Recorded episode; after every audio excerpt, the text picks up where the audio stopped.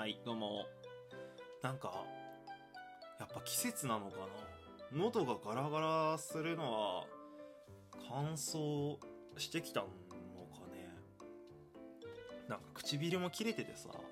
あんま、やだなーって。あんま、やだなーって思う季節になってきました。こんばんは。10月4日水曜日ですね。はい、おしゃーす。水曜日っつってももうあと数分でね、時計乾くから、いやいや、猫背さん木曜日じゃないですかってね。黙らっしゃいって。なんか最近、仕事終わりに聴いてる曲があって、なんかバーンアウトシンドロームズっていうね、まあ直訳で、燃え尽き症候群ですか。バーンアウトシンドロームズっていうアニメ配給の主題歌とか歌ってるバンドがあるんですけど、あれの文学少女っていうね、曲と銀世界って曲を聴いて帰るのにハマってますね。はい。ね、人から勧められる曲ほどね、たちの悪いものはないと思うんでね、これ以上言わないですけど。なんかそればっか聴いてんだよね、最近。なんかね、俺ヨルシカのイメージ結構強いと思うし、まあ俺もね、YouTube でなんか動画とか撮ってるんであれですけど。なんかそれがすごいいいんだよね。で、俺一番好きな歌詞が、あ、言っちゃうんだね、結局喋んだ、俺。結局喋んだ。興味ねえ曲の解説されるのが一番嫌だろうなって思ってんだけどな。まあいいか。いや、俺ね、その文学少女っていう曲でね、バーンアウトシンドロームズの一番好きな歌詞がさ、限りなく透明に近いブルーだっていう歌詞があって、めっちゃいいなと思って。なんかさ、そのまあなんか、まあ学園生活っぽいなんかイメージなんだよね、文学少女っていうか。まあ曲が結構ダーティーな部分もあるんだけど、いろんなね、文学作品のワンフレーズとか、こう、わかる言葉っていうのがバーって入っててさ、すげえ、俺はすげえ、そういうの好きってなっちゃってんだけど、まあなんかその中でね、限りなく透明に近いブルーだっていう歌詞があってさ、めっちゃいいなと思って。はい、以上です。まあ何がいいかとかはね、興味ないでしょうから。なんか、今日昼休憩の時に、まあ、イートインでね、俺飯食うんで、いつも、コンビニ行って、カップラーメン選んでたらね、まあ、まず上司に会いましたと。はい、最悪。なんかその時に、わ、びっくりしたって俺言っちゃったんだよな、もうバカ、マジで。わ、びっくりしたって言っちゃってさ。あーってなっちゃって。俺言わなきゃ気づかれてなかったと思うんだけどさ。うわ、びっくりしたって言っちゃって。あーみたいになって。あー。お疲れ様です。みたいなね。あれは、本当にやめてほしいな。あれは本当にやめてほしい。いや、なんだろうな、なんか。やっぱさ、社会人のその職場のさ、皆様方の顔ってさ、違うわけじゃない。ご飯を食べてる表情とね、なんかやだよね。で、何のカップラーメン買ったのかなとかさ、バレたくもないし、まあ興味ないだろうけどさ、なんかさ、いや、なんかこのカップラーメンでいいのかなと思って、なんか俺途中までさ、シーフード持ってたの。一回ちょっと不安になってシーフードやめようかなと思ったもんね。それ見られちゃったからさ。あの人シーフードなんだって思われんのもなんかなみたいな。まあいいわ、なんか、気まずい。何回喋ってんだろうな、俺なんか、ラジオトークとかさ、いろんな配信媒体行くたんびに上司と会ったわって、上司いたから隠れて買ったとか、そんな話ばっかしてんな、マジで。どんだけ嫌なんだよって。でも嫌だよな、嫌だわ。まあ、そんなのあって、でね、まあいいわ。で、イートイン入ってさ、先輩帰ったなと思って、イートインで飯食ってて、で、マスク外したんだよ。お湯入れてね。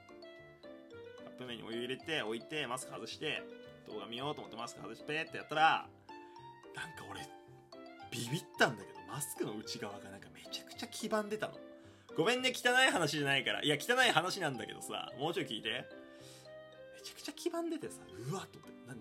鼻くそと思って。鼻くそなんか口のなんかとか、目くそがなんかこう転がり落ちて、こう、なんか目元から、こう、鼻のとこからこう転げ落ちたとか、なんかさ、固形じゃないんだけど、なんか、じわって。なんかそんなリアリティはいいか。汚ねえな。なんか黄ばんでてなんだろうなと思ってさ。でもマスクの位置的に口元で、なんだろうなと思ったら、ニキビ潰してたんマスク越しにさ、こうマスクの位置多分直すときグッグッってこうさ、ちょっと下げるじゃん。その反動でなんかかさぶたっぽいのがなんか取れちゃってたらしくて、めちゃくちゃなんかそのなんか出ちゃってて、ついててさ、でやっぱさ貫通してないかすごい不安になるね、ああいう時ね。なんかちっちゃい頃おねしょした時と同じ気持ちパンツで止まってりゃまあいいかみたいなさ、なんかさ布団まで行ってんなーみたいな、なんかさそのドキドキの綱渡りってあったと思うんだけど、なんかまあギリ表まで出てなくて、あよかったなと思って、はい、ちょっとすぐマスク変えましたけどね。なんかニキビ潰すんだな25歳と思ってなんかさニキビがねどうしてもこう出てきちゃう時期というかさ、そういう時ならわかるんだけどさ、なんか25歳です。で俺あんま別にそんな肌荒れするタイプではないんだけど、なんかその顎のさど真ん中に今もできてないニキビさできてさ、でそれをなんか潰しちゃってて、それ昼休憩で気づく、何なんだろうなこれなんだろうな。でなんか血とかならさ、なんかあ血ついちゃったなんだけどさ、なんか黄色い黄ばみってなんか嫌じゃないでうわ黄ばんでんなみたいな、なんかショック、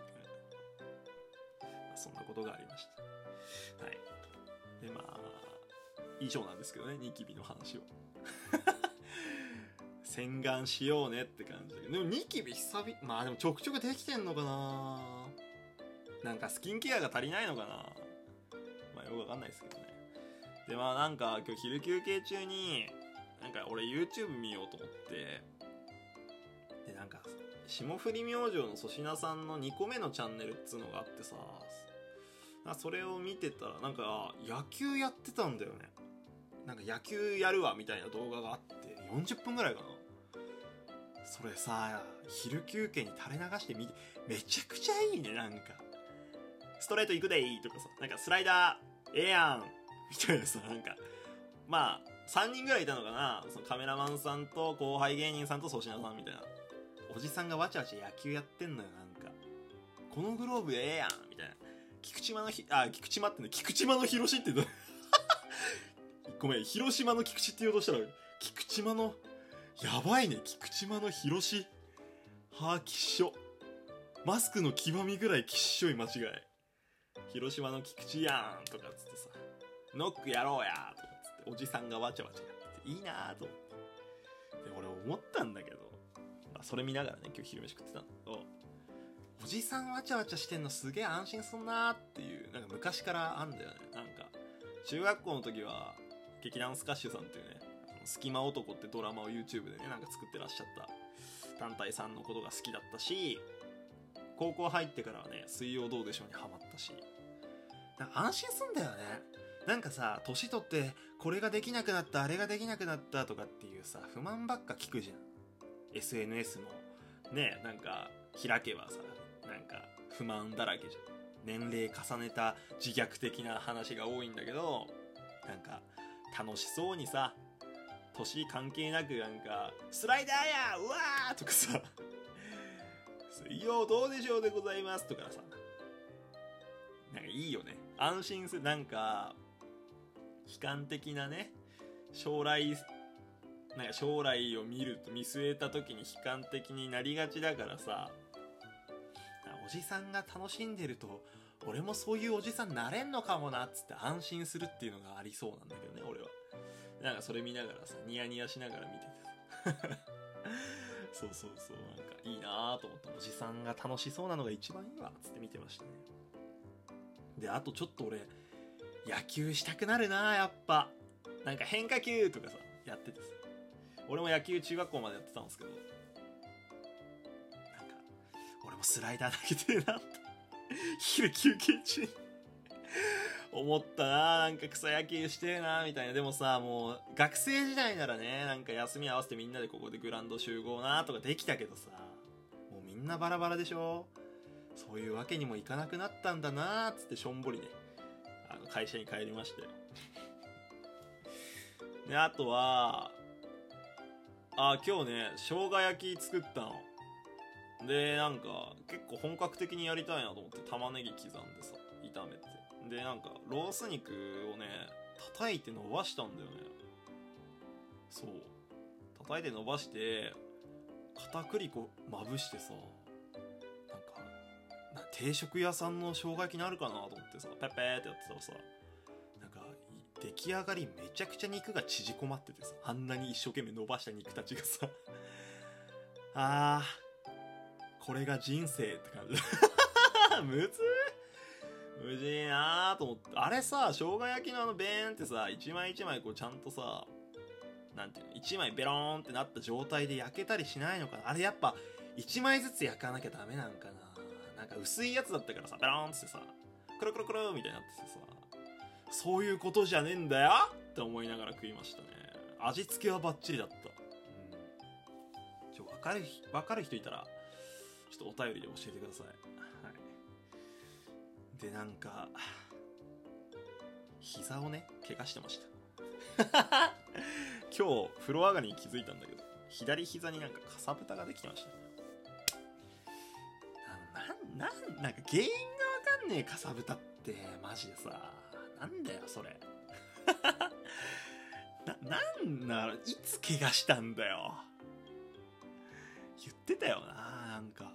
知らない怪我があるって誰かも言ってたな。はい、まだまだ若いんでね、元気いっぱい生きようと思います、はい。まあ今日はこの辺で終わりますか。ニキビ早く直しましょうね。猫でした。よしよし。